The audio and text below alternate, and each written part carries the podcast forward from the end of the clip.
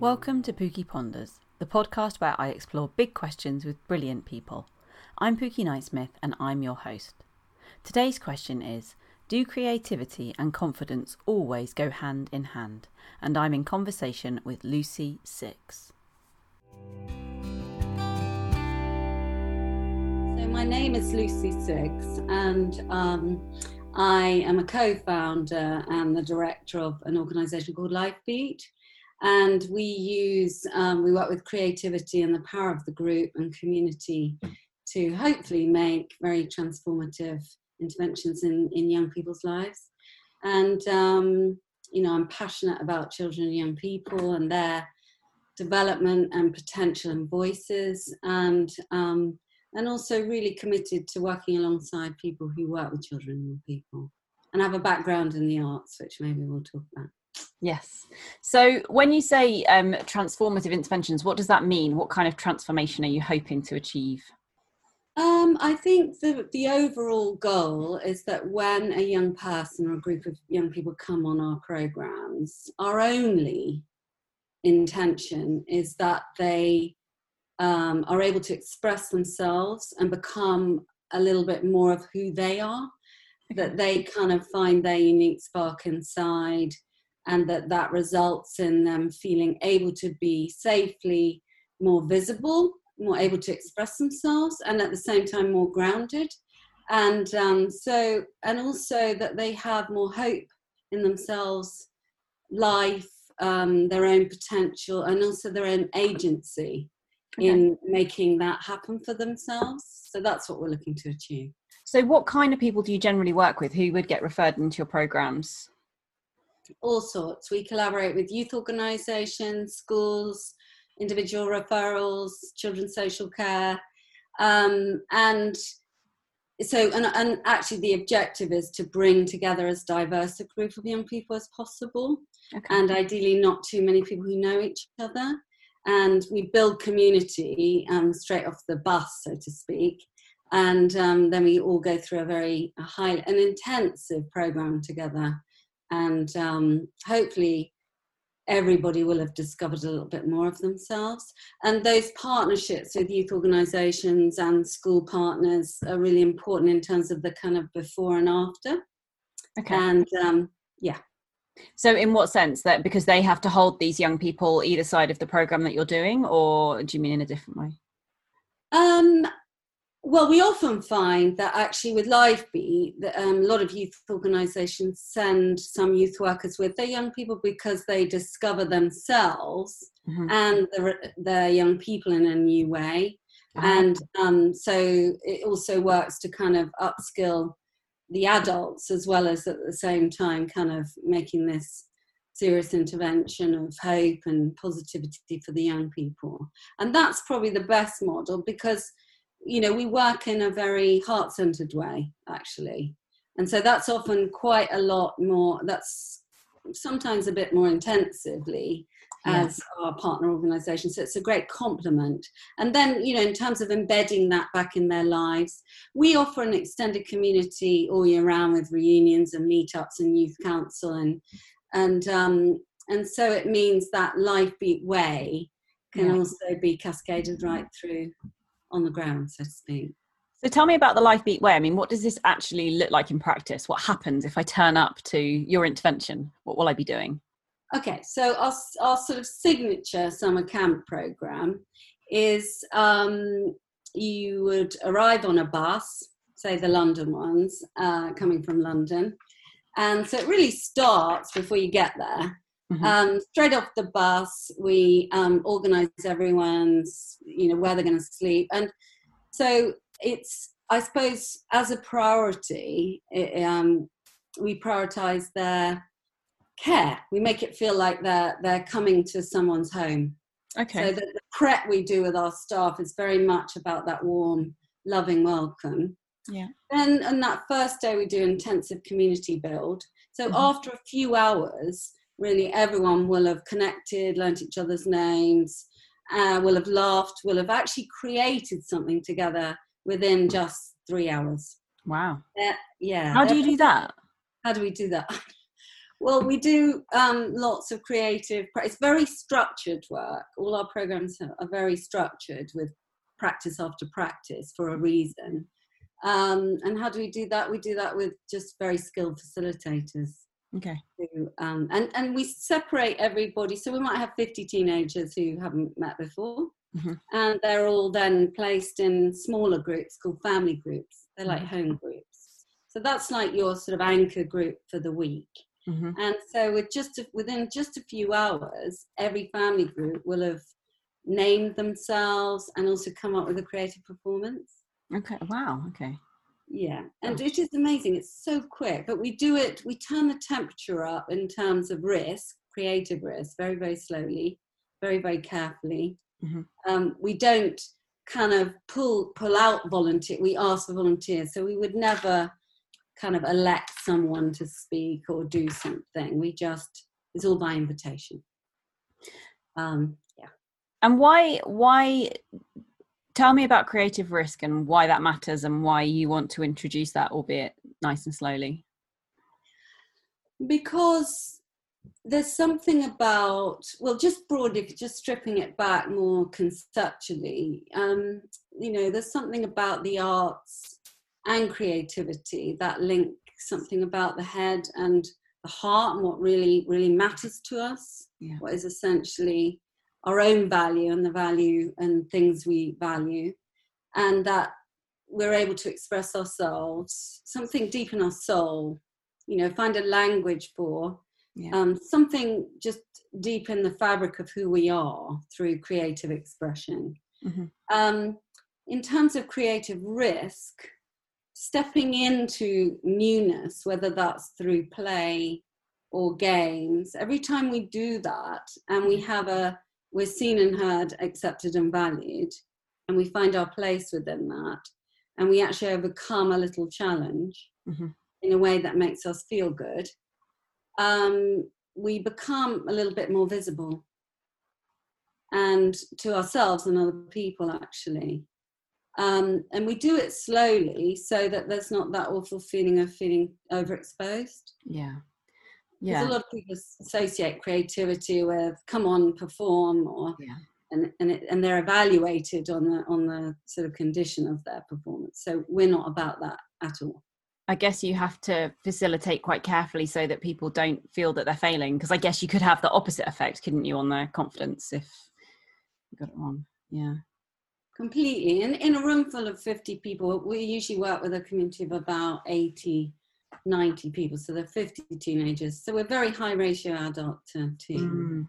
Mm. And yes, the smallest gesture, the smallest mistakes from the front in terms of that facilitation can have a huge impact. So, you know, we, we put a lot into staff training to kind of be very vigilant of those the nuance uh, you know, mm-hmm. just as it happens on an interpersonal level in, in a therapeutic relationship, it's it's it's things have to be facilitated with the same same level of awareness really and consciousness of what's happening in the room and how has this kind of developed because you've been working on this program for some time now haven't you and is it you know tell me a little bit about how it kind of came about and why this felt important and yeah the evolution of it so, um, well, to me, um, to me, you mean? Yeah. yeah. Okay. Um, well, how I came upon it, I, I had a background in the arts and um, I, I ended up being director of the London Contemporary Art Fair. So that was a kind of previous career where I suppose I I became passionate about the value of culture. Mm-hmm and and the arts then i retrained. I decided well actually that in itself didn't matter enough to me personally. It was a real fork in the road um, where i decided am i going to ramp up my own kind of knowledge and um, sort of vision for what that could look like? Yes. And and i decided no because i decided what really mattered to me were were people. And i'd had my own journey um, you know inner journey and my own exploration before that quite, quite some time from quite young you know i was probably 20 when I had a kind of awakening around that, and Mm. then and then I retrained as a therapist, and um, but there was something. So I had these two sides of me, and the th- therapeutic stuff. You know, I work with families and and adults mostly, um, and then I had some experience with American treatment residential treatment centres that worked very experientially with the power of the group and often used creativity in that endeavour. And um, and then so something had to bring these things together Yeah. and just as life happens you know it was a it was a kind of convergence for me of of a meeting that propelled this i was sort of looking for it Yeah. um i was doing a bit of group supervision um, at a therapy training college and one of my colleagues i, I said to, it was a chance conversation i said you know what i'd really like to be doing is working with young people. And this this um, friend and colleague who's extremely intuitive said she'd just written a paper, therapeutic kind of paper about creating safe spaces for teenagers. Ah, okay. And yeah, and she had a Quaker background. And anyway, she said, "Oh, I've heard about this guy, and he's working with this model in the states, and it was called Power of Hope." And um, and anyway, things rolled out, and I had a chance meeting with this man, and it was just so. The model that they'd been working with the states was so familiar to me in terms of all the things I'd done that I just I just knew it was it was extraordinary. I just knew that in my deep in my instincts.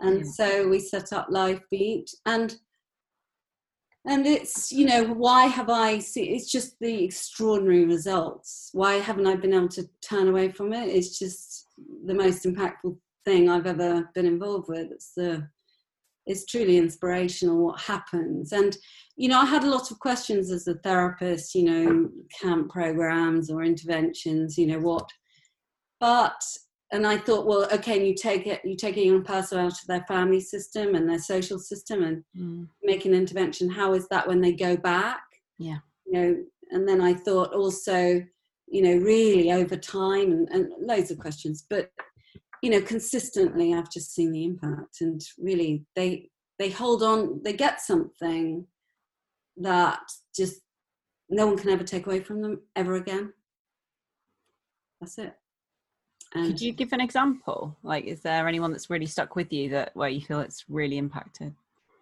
yeah i could think of thousands of yeah um okay well at a, at very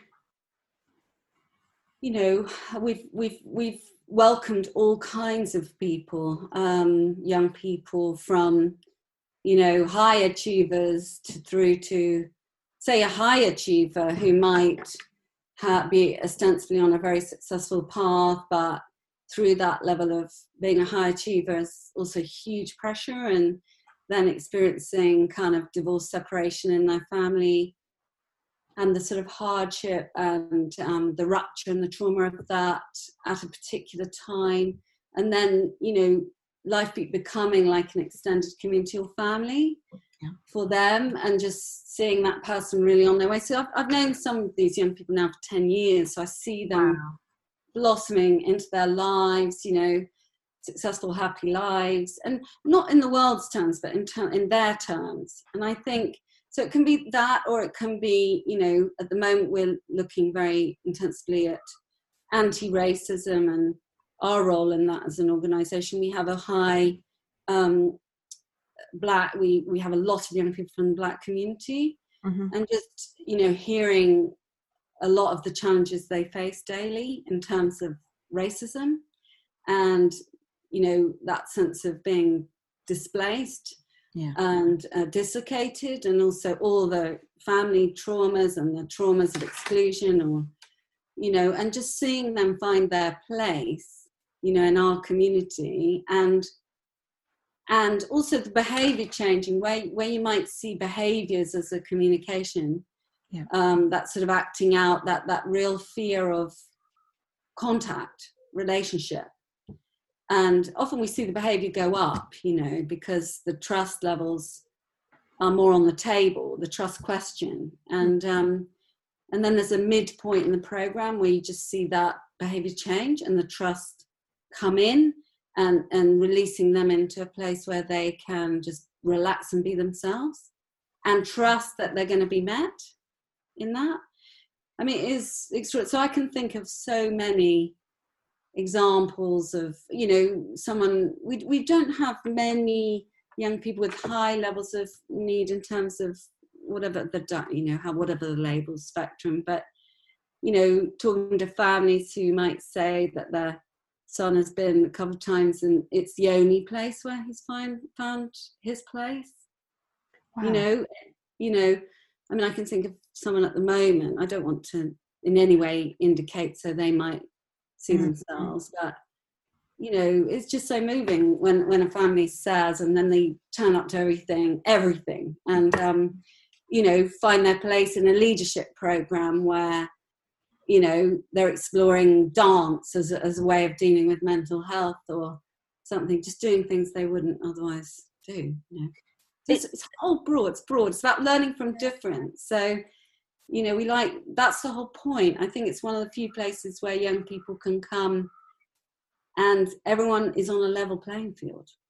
So what kinds of so you mentioned dance there i mean what, what are the actual kind of activities that that young people might get involved in as part of your programs okay so every day i'll tell you how we do the community build with games name games and games and all sorts so every day we start with a community meeting we create a community and the young people share in the making of that community around agreements. So it's very democratic, and there's a sense of young people's voices being important from the beginning. Okay. Um, so that's the backbone of the community and the, and the program, and we re- revisit that every day. Mm-hmm. and we say how are we doing as a community. We're very clear about our program goals, and, and, and a central one is expanding our creativity, mm-hmm. learning from others different to ourselves, um, connecting with nature mm-hmm. exploring our inner lives, and that's beyond all different, all denominations, and taking action on things we care about. So the whole program is geared around that. And every day we do a community meeting, then we do a plenary, which is a whole group session for 90 people where we explore a theme. And that might be looking at our lives as a river and the trajectory of that story. We do it in our family groups in the big space. It might be looking at um, prejudice and discrimination and stereotypes, but we we do it experientially and creatively through art and performance. Um, it might be um, kind of how we connect to our natural world. Yeah. So, so these big plenaries are designed with a creative component, which it also involves self-reflection and personal storytelling in the group. Um, then every day there's a choice of two, lo- two blocks of workshops, and they are the staff and volunteers. It's a big volunteering program. Um, deliver creative workshops, so that might be, you know, drumming, dancing, poetry writing, lyrics on themes or not on themes, and we again we deepen that. It might be a discussion program, youth led. If there are attorneys, we might have a series of discussions um, sort of, you know, bushcraft, land based stuff. Um, and so they can choose those and try new things, you know. There's a whole art barn for the week, which oh, wow. is an art space that's just held, and people can do lovely workshops there in all kinds of medium and media and and then that space is often held at free time for just hanging out in and finishing off things, listening to music. It's, it's lovely. I mean, it's so lovely. And, and do um, people readily engage, or are they ever kind of scared by these kinds of activities? Because as an adult, like the idea, I mean, it sounds amazing on the one hand, and on the other, I'm thinking, I wouldn't know how to do any of those things. I'd feel deeply uncomfortable. Do you know what I mean? It, it, yeah, it's conflict there. It's a really good question, and um, I think because we, the way we do things, I would say and everything can sound a little bit arrogant or complacent, but after 12 years, I can honestly say this is true consistently because we take things up, the temperature up very slowly. I would say we get buy in within the first evening from but at least 80% of the young people are in, well and truly in. And, and also the workshops break down into smaller groups. mm-hmm. and they're very you know the facilitators are, are trained in being mostly focused on the relationships of the young people and, and the interpersonal balance so it's it's invitational rather than kind of it's framed as as a choice and and so no and then that other 20% or some counts it's 10% some counts it's 5% as i said you will get a group of young people that will stand on the fringe. Mm-hmm. and it happens every time. But really what they're concerned about is the risk posed to them on a psychological and emotional level in terms of stepping into the fray and trusting and mm. connecting with others. They're the ones that are likely to either be at risk of exclusion or have been excluded. Yeah. And they're, yeah, there's real fear of the intimacy of that. So it's not the art activities, it's more the relational stuff that they're afraid of. Because they've been let down, or uh, what, what do you think is the barrier there? They've been let, let down a million times. Yeah. They've been let down with their primary caregivers, their families, their, you know, rupture in relationship, mm. um, let down by the system, excluded from school. Um, their behavior has become a challenge, but their behavior has become their safe way of being in the world because it creates What's your job there then when you've got these young people who've been kind of let down repeatedly and they're kind of standing on the fringes and you've got this amazing program what what role do you play what changes well we have a team on the staff who will have a skill set and an experience of interpersonal um, work yeah. you know um, with young people who and the brief to all the staff is look, the relationships are the most important thing here. Okay. So whether people are, you know, we know the program works, so we encourage as much participation as possible. Yeah. And the more we can fold people in individually. So we have a strategy that says, you know, if there's a group, mm. staff get alongside that group okay. and do kind of youth work, form relationships, and then invite them to come and join a workshop over time. And as the group gets smaller, yeah. because it becomes it's like a group of belonging outside of the group, which is how society is, how life is, yeah. how schools are. Yeah. And um, you know, we see that right from dot right through, don't we? So and so slowly, slowly through the relationships of the staff and then the bonds that they start creating outside of that home safety group yeah. they generally fold in.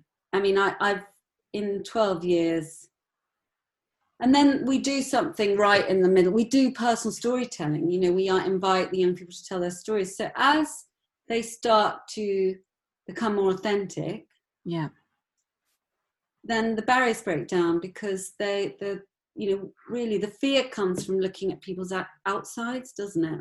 Yeah, don't we don't know each other in terms of that those veils and mm. and and and every everybody is a potential threat if you've been let down a million times of course so um i think the trust starts to build as people start to tell a little bit of their story and start to become more and more authentic and what form does that storytelling take? Is that a literal kind of verbal thing, or is that done through art, or, or how, how do you how do you access people's stories? Well, we invite them, and again, at their at their own pace. So mm. we might do an exercise called the River of Life, mm. and um, and um, that's an art practice where they might draw draw a, draw a river if they mm. want to, you know. Otherwise, it can be a mark on a page, or they can do it verbally. It's no, nothing's coercive. And then the invitation is, you know, our life. We have a life, and this is a unique we are unique and valuable and precious in our life is and so um, we might share you know some we take again we take the temperature up a challenge we've overcome yeah or um, some things that people that have mattered to us in our journey. Yeah. And um, and so people draw their rivers and then they share whatever they want or feel able to. And some some some people won't want to do that. But then the request is that we just we we try and stay as present as we can. But we've always got the backup you know of teams of people that yeah. can kind of be there and sweep in and and get alongside at different points. So so that's how really it it, it the trust builds over time and and that's how we ask them to tell their stories. That's it. So but we also do it your, your question about creativity you know every night and, and even when they're doing their art project. So if you're doing a sort of lyric writing there's a little ask there to for people that have come to that workshop to express something. Okay and um so the confidence just starts building really really quickly in terms of that finding a voice. And um, is it important because you said before that you try specifically to bring people together who don't already know each other. Is that because that creates a safer environment for exploring the stories? Or what, what's the motivation between bringing strangers together essentially? I suppose when we think ourselves about how we are in different relationships we're often um, you know we have different stories attached to every relationship we have and we know ourselves in certain ways depending on who we are with in terms of shared experience or expectations of roles and dynamics. And particularly with teenagers who are so socially cued aren't they to fit in and behave to, to certain norms. Um, when you get groups of friends coming Mm. Um, also, that they want to have a really good time at camp together yeah. in their roles. So this idea of exploring and becoming, exploring new sides of of self and and trying new things that can sometimes hold them back because they they want to they've already got a set of norms yeah okay. for themselves so it's quite freeing if they're not amongst their peers they're well they're amongst new peers essentially they can kind of find themselves a little bit and, and be free to, to do new things how does the transition work then when they leave you um, how do you help them to hold on to the things that they've learned about themselves and the skills that they've developed yeah well on the at the end we do quite a lot around ending I mean, I'm sure you know we've all, you've been involved. I'm sure in programs, these intensive programs, every day feels like a month, doesn't it? Yes. Yes. So we do quite a lot around the ending before the ending of CAM, and they, for instance, they'll they'll do a, a sort of home plan for themselves around mm-hmm. enhancing their well-being and um, self-care strategies for self-care, and also what new things they've tried that they really want to take home and okay. and intentions for the steps they want to take. Mm-hmm. And um, and then they write a letter to themselves that we then post to them in six months' time. Oh wow, what a lovely idea. Yeah, their vision for how they how they see themselves that at that point what they want to give to themselves is yeah. a lot about self-nurture and self-love and then we have a reunion shortly afterwards and um, we bring everyone together and we revisit those intentions mm-hmm. that they left they left the programs with and then obviously we have the relationships with the partner organisations, which, and then there's a kind of handover into what what next steps might look like, and yeah, that's how. And with the kind of the, the the sharing of stories, which seems like such a kind of crucial part of this um, journey and experience, do you think that it is about the sharing of their own story that's the important bit, or is it about hearing about other people's stories, or a bit of both? That's super interesting and pertinent question. um, it's both. Okay. It's absolutely both. Because I think the liberating um, thing for young people, you know, is it's very, very rare in their school lives for them to experience a level of authenticity mm-hmm. amongst their peers of people really speaking from the heart you know, it doesn't generally happen in schools. I mean, I'll tell you about that. We've been doing some training schools around that. But, um, and so I think just that experience of that becoming a norm amongst their own peer group mm. is so empowering because it means that socializing, that, that teenage um, peer kind of um, attunement is dropped to an authentic level where people mm. can be themselves and talk about their vulnerabilities and their hopes and fears and dreams wow. in a way that isn't usually acceptable. No. Actually. So that is really empowering and liberating and just and then also, you know, it's extraordinary the natural empathy that is is drawn out in in teenagers for each other, which usually we assume that there isn't, but. It's just it's it's totally innate and through and through in that situation. And then the the feeling of being heard, seen, valued, not humiliated, judged, excluded, marginalized. Mm. When you are authentic and say, "Well, I haven't got it all sorted," yeah, um, is just it's liberating. You know. It sounds like you create an environment where teenagers are able to kind of be the very best version of themselves, and I don't mean like a perfect version, but just a real version, I guess. Um, so tell me about the training you're doing with schools then. What's the motivation there and what are you, what are you doing and what are you hoping to achieve? Well, we um, we do our own trainings anyway, and that's how people come to volunteer on the programs. Uh-huh. And that's in creative facilitation, creative practices that mm-hmm. anyone can use. It's, it's, easy to upskill people that are not artists to use arts-based practices to achieve certain things. Mm-hmm. So we've been doing that for 12 years, right alongside the programs and that's how people come to volunteer on our programs so they come on those trainings yeah. it's only maybe you know half the people that come on those trainings have actually come on our program so that's been a strand so the schools work is was started off as kind of um, um, PSA. We actually work with Somerset County Council Public Health Team, who I know you.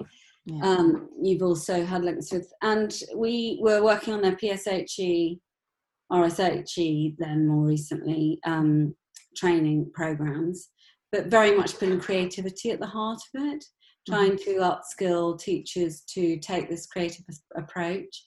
And then also they develop this well-being framework around the three pillars, you know, belonging, relationships, healthy lifestyles. And we've done trainings to creative group process trainings to enliven those pillars. Okay. So that the teachers can take away with lots of can take away arts-based creative practices to explore different themes and to take the conversations deeper in safe ways that that aren't all about this really um, you know the depth of storytelling that we do in our own programs but can at least take the conversations a bit deeper and into a more authentic place. Because teachers feel so you know felt so anxious about that. What happened? Yeah I was going to say, I mean, that's a really hard thing that you're trying to do. I mean, I, I try and do some work in that area, and it's really difficult to build that confidence actually um, in in people to have those conversations. And I think it's much easier coming in from the outside often to to create that sort of space. But for someone who's working with young people every day, uh, who knows them, um, I think that's harder. How do you? So how do you? How do you do that? How do you overcome that? How do you build that confidence? Well, I think I think the practice is very structured. Okay you know they include every voice. Mm-hmm. so and they take the temperature up slowly. So they're not designed to drop people into oh there could be all kinds of disclosure. Yeah. so and and and also i suppose the truth is as you say by inference that a lot of teachers will have different levels of confidence in this. Yeah. Yeah. I think more recently um you know our vision has been also the power of creativity, particularly at this time in COVID 19, to create, to put the emphasis on schools as communities. Yeah. create that sense of belonging and value where people are seen, heard, and, and can express themselves.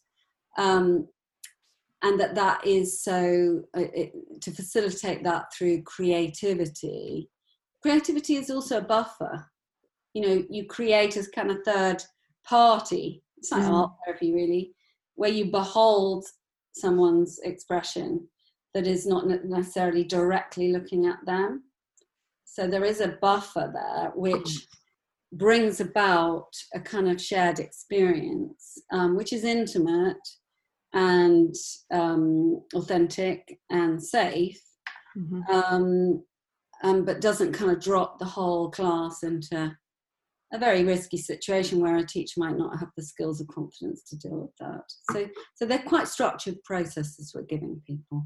So, are you teaching them kind of specific activities that they would facilitate and that kind of thing, or is it a little bit looser than that? Yeah, specific uh, activities all the time. So, if you're doing emotional literacy as part of PSHE, how do you play games to build up that that uh, that language? Which works not only in terms of building up verbal language, you know, locating things in the body and that sort of emotion coaching, attunement, self regulation, but you're also doing it in a group so that in experiential process. So you're also already building in that. Um, building that confidence in terms of self-expression working with listening and expressing so you're also uh, you're building that interpersonal skill set as well. So I yeah. think rather than sitting a, in a class with a page of emotions and emojis and looking at them, mm. you bring that alive through a game that's very structured. So that's the kind of thing we're doing, and, and also looking at how at the moment schools can build their communities through a creative story. Okay, tell me more. So that might be a multi arts kind of story where um, you might use drama to explore a theme of this time. You might then use um, you have an art space um, practice that actually means that everyone can express their their experience through a display. Mm-hmm. Um, you might do a group poem that could be performed. And so, you know, some of the processes we work with can take a group from, you know, within an hour into performing a poem that they've created. Wow. Yeah. I mean, I'd love to do. I need to. It sounds really, but I've, I've we do it all the time. So that's um, so we're, we're trying to give people the skills to do these things, um, and and we do them. You know, we ask people, the teachers and the people we're working with, to experience that themselves, and to to see themselves go from here and within an hour to be performing a poem in a group you're expecting the the teachers and the facilitators to to kind of learn alongside the learners though um, and be part of that experience? Yeah the way we train is experiential. Okay. so everything we're advocating as as a practice we ask people to experience themselves. Wow does that mean then that for the people who support and, and help to, to kind of lead and facilitate your programs, I mean, they must be giving a lot of themselves a lot of the time.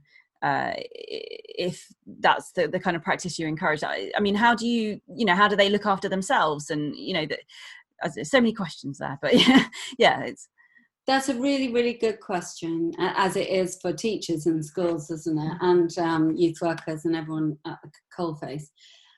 I think we we try. You know, we do rotas, we do a lot of training around boundaries and interpersonal relationship, and um, you know, we have the teams that have more experience than others, who are the go-to teams uh-huh. that maybe have a therapy background, yeah. where the boundary.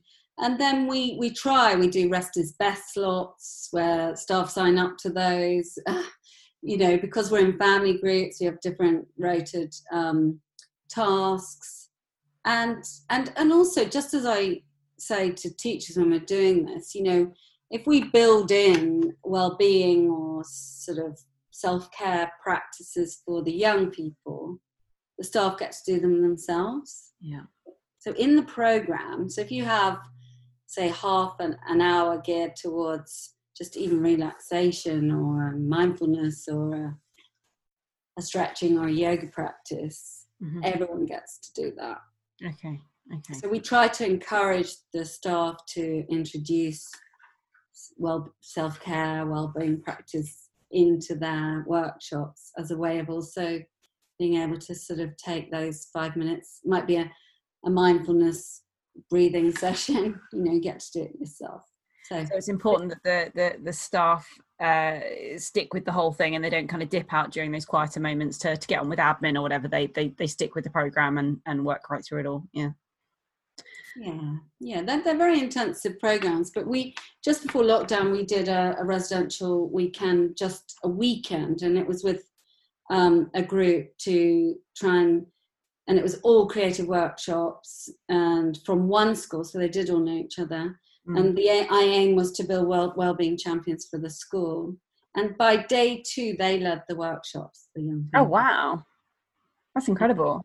So how long are your how long are your programs usually then? So this was a weekend, and that that was unusual. How long are they typically? They're usually eight days. Eight um, days. Wow. They're like yeah. Yeah, that's a long time, no? And what? Um, how has your work changed uh, during lockdown? Presumably, you're not holding uh, these kind of events because people can't come together. I mean, what? What? Yeah. What? What? What form is your work taking at the moment? Um, well, at the moment, I would say we've done we did a lot of online creative workshops for young people mm-hmm. for the first month. We also held our own staff team. We're a community really of extended facilitators all over the country. So we had three sessions a week for them, mm-hmm. just a whole sharing circles and um, and we've had reunions and open mics and um, for our community, and, and they've been really wonderful online. And then we've done quite a lot of training uh, for schools, just little bite-sized trainings. And more recently, the most important thing that we're looking at as a community is um, anti-racism. Okay. Yeah, because we have, uh, you know, learning from others different to ourselves is very much at the heart of our programs and we have a strong black community in Lifebeat. And when the death of George Floyd occurred, obviously it was the arising of of global trauma, really, in terms of that systemic racism, you know, oppression, and so that arose in our own community. So we've been doing an intensive program with, uh, with the adults to look at that, to look at systemic racism and what that means and what it's going to mean for our programs going forwards. And what does it mean for your programs going forward? I think where we intend to go um, is to become an actively anti racist organisation. Very different to non racist, where we will even more explicitly embed um, racism as a, as a exploring racism telling our stories about racism and doing healing work around that across lines of difference as a very fundamental and explicit strand of our programs and trainings because um yeah it's it's just it this it just feels like that's kind of true to our our community why could we wouldn't do anything else now I think uh, with this kind of unfolding of awareness, it's woken everyone up to yeah. much deeper levels. And as white, and I'm going to just name as as a white leader, mm-hmm. you know, I've had to really, really be rigorous at looking at my part in where more subtle systemic um, issues around the taboo of racism might have come in.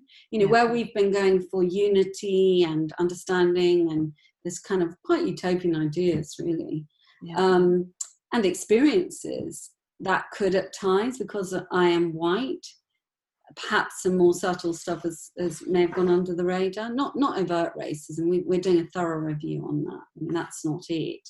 It's more that as a white person, if I don't make racism and anti-racism explicit in our programs, we are complicit in systemic racism. And that that's what we're exploring right now. And how can we do that in loving healing and creative structured ways that are meaningful for the young people we work with the staff networks the volunteer networks and organizations? And so we're looking at all of that and is racial trauma something that you've specifically looked at or will look at in future definitely yeah that's coming up in a way that I think um, is going to be central in our work, actually. Yeah. So, and in fact, one of the people I was going to suggest maybe you have a chat with, I wanted to, to um, suggest someone that you could talk to. Um, yes, definitely. Because, you know, some of the young black people we work with are experiencing overt racism daily in their lives. And um, whether that's at school, um, in their experience of um, relationships and community with the police. It's their daily reality. And then some of our staff, you know, their children and the young people they've worked with outside in different places, they know that to be their daily experience. And that in itself is just creates a level of trauma and a, you know, that feeling of fear, really, what could happen at any time.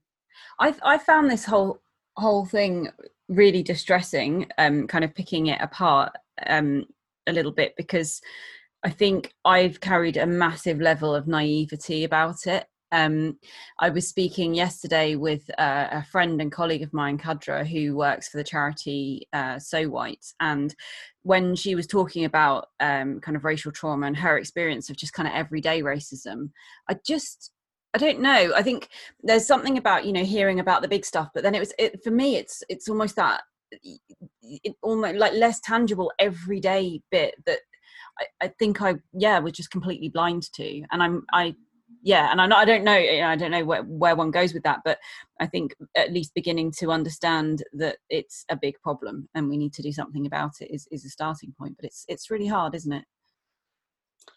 Yeah, it's a massive problem, and it's centuries of problem and oppression and brutality, um, a kind of displaced people against their will, and then this terrible um, brutality and silencing and taboo, collective taboo. It, it's monumental, and now is the time.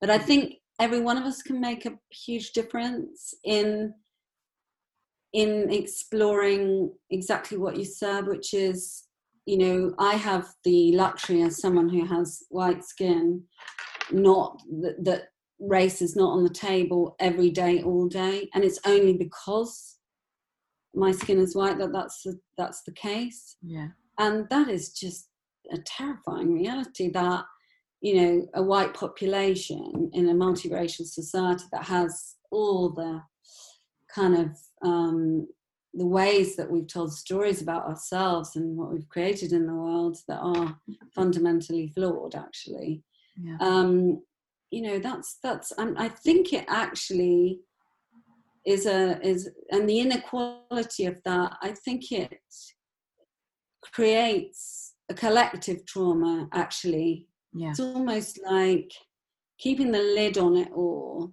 ultimately is um, is doing harm to all all all of us. I really do believe that, and so it's now's the time.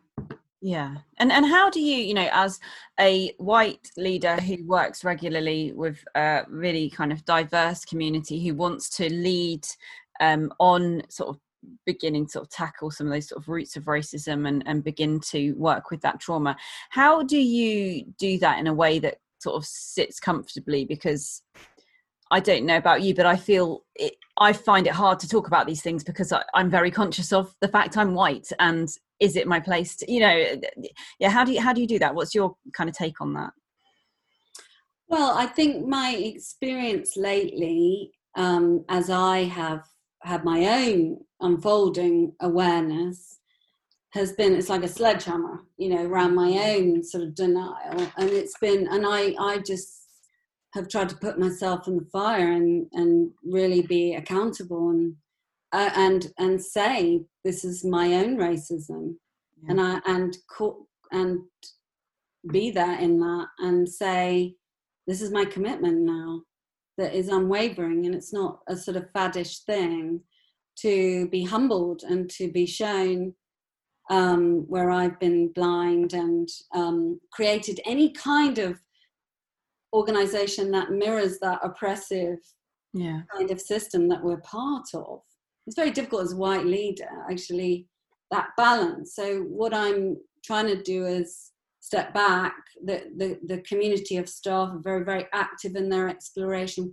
There's such a deep bond in our staff volunteer networks because of the programs we share and experience that you know they, the commitment has been incredible from them to um, to engage in this process you know we, we meet once a week and do a session. We're all reading and dialoguing. We have a WhatsApp that is just huge, confronting, really confronting.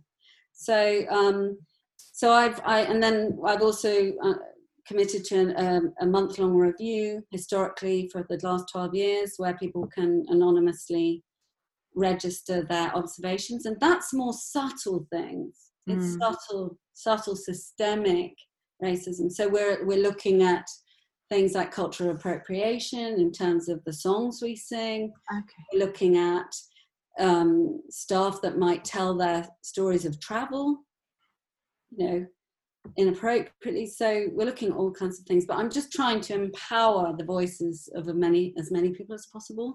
Yeah. and to step back and and just to be right in the fire with that as an accountable myself as someone who and to to name my blindness you know and to feel some grief and certainly um you know and and to listen listen and be unwavering in being accountable and, and my own commitment to to this being now central in my life that's it. And, and i i know this when i make a commitment to something as deeply as this feels that's it really because the, the taboo is so strong. We'll all go back into denial so quickly. So. so you've got to hold it right there front and center. Which is a bigger kind of issue for you in terms of the way that you're taking your work right now? The sort of the the race issue or the kind of trying to repair the rupture of COVID nineteen? That's such a good question again. I guess so good at these questions, so on point, and and and it's a kind of yes and. We always say yes and in life beat rather than but. Um, I think I think we're in a process uh, exploring anti-racism that is actually about to come to a pause, and then we will be re- redesigning and replanning our programs. We'll be at, coming out of a deep process into more being in the world with it. So I think I think very quickly, certainly into the autumn, our our focus is going to be on yeah post COVID nineteen, whatever that looks like. We yeah. know that it's going to be very challenging for schools. Um, and they're in really extremely difficult, stressful leadership challenges, huge directives coming in. You know, this little bit in the in the guidance around well-being and mental health amongst you know. Mm. so if we can support you with the creative part of that we want to put a lot of focus on that in the autumn in terms of young we want to get the focus back on trying to serve young people hopefully we can do face-to-face programs yeah. Um, I think we're going to roll out the wellbeing residential because it's a very I think that could then cascade through to the schools via the young people uh, mm. with these creative practices that they can lead. Um, and then I think the anti-racism that will become embedded in in everything we do. So I'm just telling you, I'm just describing because we're in the process. Yeah, yeah. It sounds like a very kind of rich tapestry in that you're learning as you as you go, which I think is really important. And with the um, you know, as, as schools kind of return to wider reopening and you you kind of mentioned there about the the role of of creativity. And I think there is this tension I'm feeling at the moment where there is this understanding that creativity and play and nurture are surely going to be really important ingredients in terms of helping young people to bounce back. But then on the other hand, they've missed six months of school and there's so much catch up to do. And what's your kind of take on that? What do you think, you know, people listening who are maybe working in schools, working with young people, how should they be prioritizing what they're doing? I love I love your questions. Thank you. Um, because they're so they're so current. It's like this, everything you're asking is exactly what I'm thinking about. Um, and and you know dialoguing about. Um, well, this question is coming up with the schools we're working with every day and has done. Obviously, it's the last day of term today. Um, you know, I'm being quite bold in in in terms of what LifeBeat stands for, which is that children, young people particularly teenager, but actually right through. I think primary schools are ready, readier, and more able to to commit to the first term being about community building, emotional, the processing of what's happened, the reconnecting, the kind of uh, in sort of linking that to curriculum that actually that that that tension is not is not mm. so problematic. I think the secondary schools are really feeling the stress of this. Yeah. And they're even bringing in how do we manage behavior? Yeah. So, and that really is their question is how do we meet the social needs and the, the sort of really the, the reparative needs around a level of trauma for all for everyone that's been through this and is going through this but at the same time get everyone to behave in yeah. the way that we need them to behave in order to sit and learn and catch up. And so, and, and so my take on that w- would be that, particularly with teenagers who will have an acute need to for that social those social needs to be met, I would be prioritizing that certainly for the first few weeks. Um, making that the priority, um, the rebuilding of the community, the processing the experience, the kind of reorientating in the spaces, connecting different groups, whether that's classes, tutor groups, in order that then the children, young people are ready to learn. Mm. Otherwise, I think they'll be trying to shoehorn that a group of young people into a process that kind of denies life experience. Yeah. It's huge what we've all been through. And so to actually deny that is, and then silo the odd young person into a counselling room to talk about I don't know, a bereavement or their anxiety just seems to me to be um, just unreasonable. And um, and actually, I'm not sure it will work. I think there would be lots more behaviour issues. Even young people that may seem to be compliantly getting on with things could internalize a lot of um, questions for themselves about mm. could get very disorientated. Although what we've also seen is that children and young people are hugely resilient. Yeah. And actually, it's maybe the staff that actually, um, through that processing with the young people, um, I've seen actually sometimes in some of the workshops we've been doing that the staff have, have need the space to process and connect because they have all the layers that they've been dealing with around their own families, their own challenges, like we've all been dealing with work, looking after relatives, all the additional challenges that um, you know school staff have. So in a way, if I were a school leader, I'd combine those two things and say we're going to commit to the first um, bit of that time being about processing and rebuilding as a community. And I would certainly prioritise that for the staff. And what would that look like practically? What kind of activities you, would you be putting in place? Um, I would be sort of something we've been doing for staff in one county, as I say, in Somerset, is we've been holding a regular, um, just a group for for staff to check in and to focus on their own well-being and their own self-nurture. I would implement that if I were a school leader in my in every school. I would say, right, we're going to have a staff session mm-hmm. that is reflective practice, yeah. where uh, the staff can actually talk about themselves mm-hmm. uh, to the level that they feel comfortable, but the focus on themselves, what they've been through. I've been doing sort of introducing some process to actually talk about what everyone's been through. Yeah. Um, just reflective practice. I might create an art process, a creative process, something like, you know, let's then work towards creating a poem together. I mean, we did this on some of our online sessions with teachers, you know, in five minutes. And there's something about the beauty that happens that is so healing. Yeah. When a group of people come together, create something beautiful that has a soul soul in it, it's heard out loud, appreciated out loud. It might drop people a bit into a level of grief, mm. but it's so it would need to be structured in that holding. But there's something about it once it's done, it's done because it's there and then okay now we move on. Yeah. And does the something that people create together need to be beautiful to serve that purpose? Well my idea of beauty isn't pretty. Um, i think there's very different things. I, well, by beauty i mean something that it can, it can contain um, pain and anger and things that one wouldn't associate or even whatever, you know, um, sort of darkness of different kinds, that doesn't make something not beautiful somehow. I, am really talking about the kind of beauty of the the soul, really, that um, that recognizes life in yeah. it, the life itself. Yeah. So it's more about what's gone into it than the product, I guess. Um, it's it's not a we're not aiming for a perfectly constructed um, piece of art. That's not that's that's never what we're aiming for.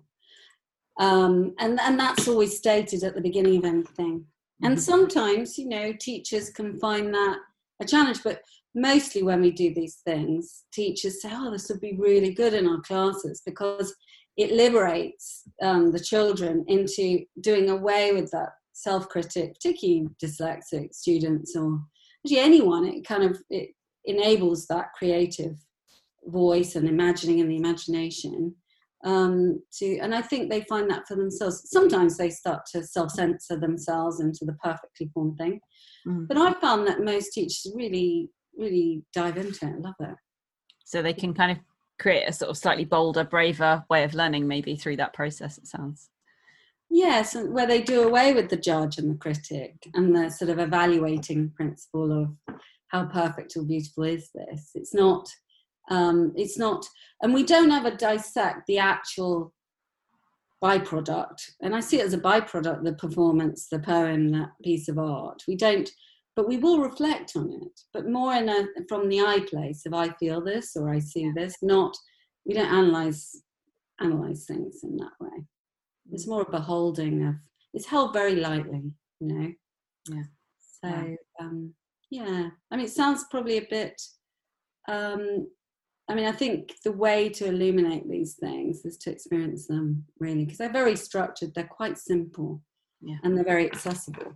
So, yeah. What thought would you like to leave people with? What's your end note? Yeah, what would I like to leave people with? The schools, the teachers, the leaders, I would say, trust yourselves and your many of you have that primary motivation of being um, a belief in and a commitment to to the development and the potential of all the pupils that and the and the young people you're around and the children and so trust that revisit that um, come from that place collectively and individually and um, be bold around that. Be bold because um, we know that learning happens out of that place actually. Um, and then i would say to everybody else you know creativity just giving ourselves time to nourish ourselves through kind of uncensored play or experiencing something creative in, in, in its basic form might be making a mandala outside out of leaves or it might be, um, you know, writing a few words on a page just from your imagination. It can really be self-soothing, and it can really give give us a sense of hope, joy, connectivity, the kind of wonder of life, which is a great scaffold. It scaffolds the challenge, the challenging, the challenges. We need that in, in order to scaffold and also hold grief, pain, challenge, worry. Um, can build more trust, I think, in ourselves and life, the lives we're living, and each other. Yeah.